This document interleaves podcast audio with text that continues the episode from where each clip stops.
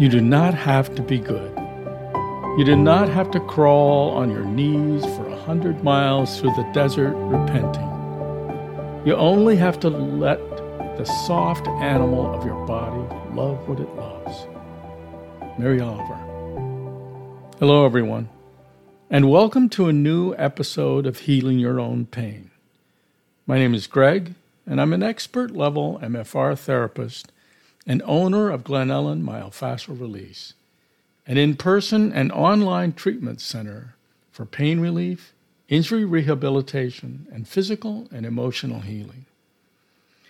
Today's episode is called Do I Deserve to Be Healthy?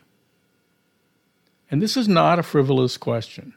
The true answer to that question determines the state of our physical and emotional health. So let's begin by considering your response to these statements. Have you ever said to yourself or someone else, Well, with my luck, that'll never happen? Or, I never win anything. I'll believe it when I see it. Whatever can go wrong will. I've tried everything. It's no use. I could never do that and on and on.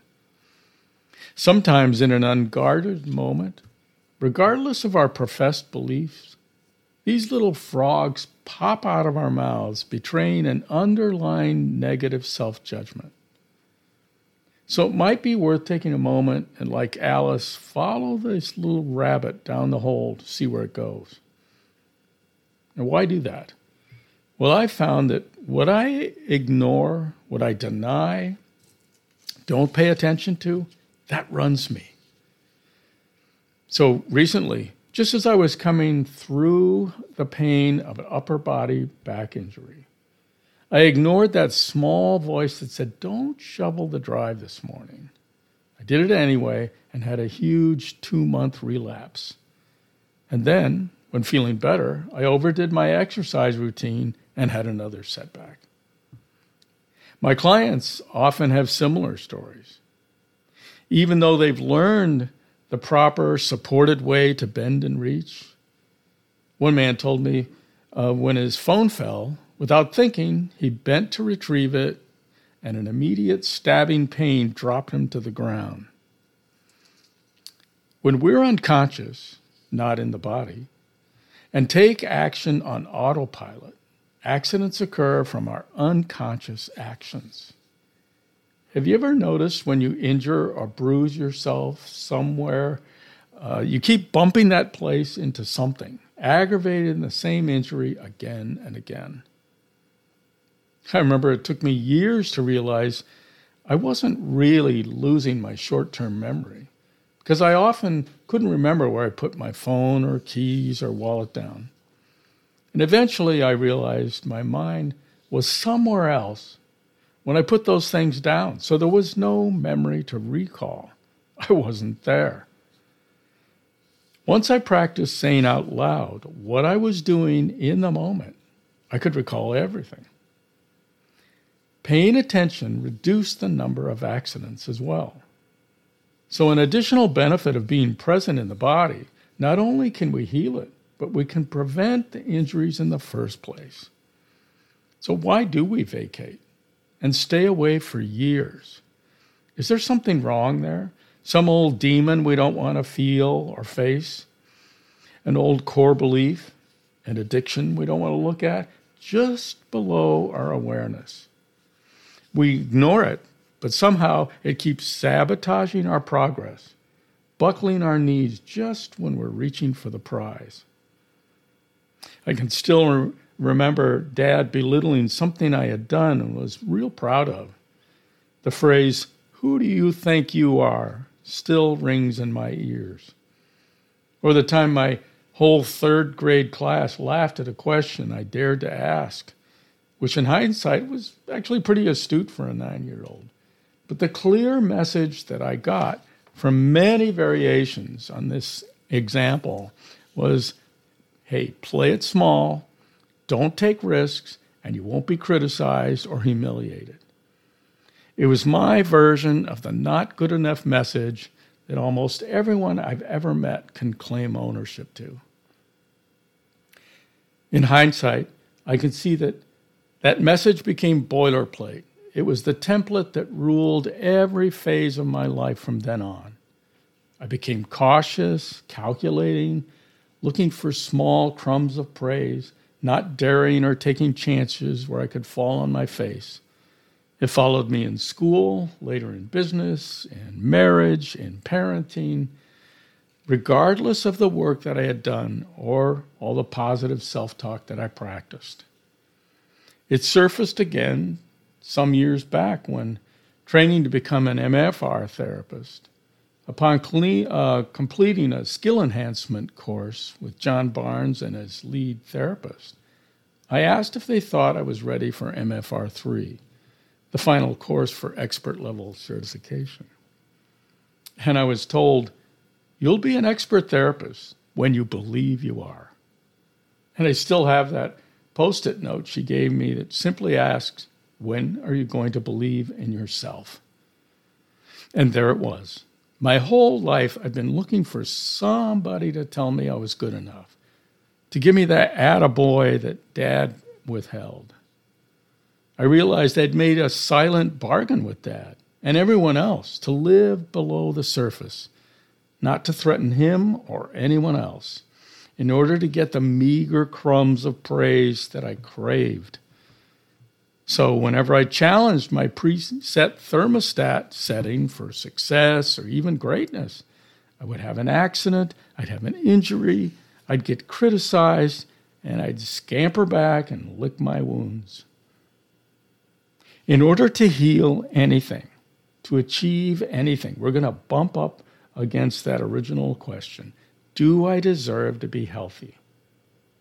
And it's not as easy as saying, Oh, of course I do. Because what often happens when challenging our long held, self drawn limitations are these nagging questions Can I risk failure and humiliation? And most of all, success, even greatness? It rips you out of your comfort zone. There is great excitement in it, and there's possibility, and there is also dread in realizing that my limitations, if not self created, were certainly self perpetuated, especially as a middle aged adult. But what I found was every small step or challenge outside my safety zone is another rip in that old contract with dad to play small. It's not just a challenge to yourself, but often it is a challenge to those around you. We've made these silent contracts with friends, with spouses, family members, co workers to show up in a certain way. When you break through your ceiling and go for the promotion or quit the old job, even get healthy, some around you will support you, others will feel threatened. You are breaking the unwritten agreement of who you are. It can come down to betraying yourself to keep the old alliance. And who will you choose? How much do you really believe in yourself? And very few of us move in a straight upward path to health and success. We fall back, we leap forward, we fall back, we go forward. The difference is now that you are on to yourself. What you thought of as your comfort zone, you now know wasn't that at all. In fact, it was killing you. Not only your health, but your spirit. I'd like to share my favorite quote on this subject that comes from Marianne Williamson. Our deepest fear is not that we are inadequate, our deepest fear is that we are powerful beyond measure. It is our light, not our darkness, that frightens us. We ask ourselves, who am I to be brilliant, talented, creative? Actually, who are you not to be? You're a child of God. Your playing small does not serve the world. There's nothing enlightening about shrinking so that others won't feel small around you. We are meant to shine as children do. We were born to to make manifest the glory of God that is within us. Not just some of us, but in everyone. And as we let our light shine, we unconsciously give others permission to do the same. As we are liberated from our fears, our presence automatically liberates others. So it may not seem like your small step today to confront an old pain, to change a destructive behavior, or even to ask for help can make much difference. But isn't that all life is? One small step at a time. That small act of self care is really saying, I am worthy. I deserve to be healthy. And we attract to ourselves others like us. It's our actions more than our words that show what we truly believe. Your act of self care shows that you now believe in yourself. And in doing that, you change, not just yourself, but those around you, and yes, the world. And if I can help you start on your path or help you navigate the bumps that you've run into on your way, please contact me through my website, by email, or by phone. And as always, my friends, I wish you well on your healing journey.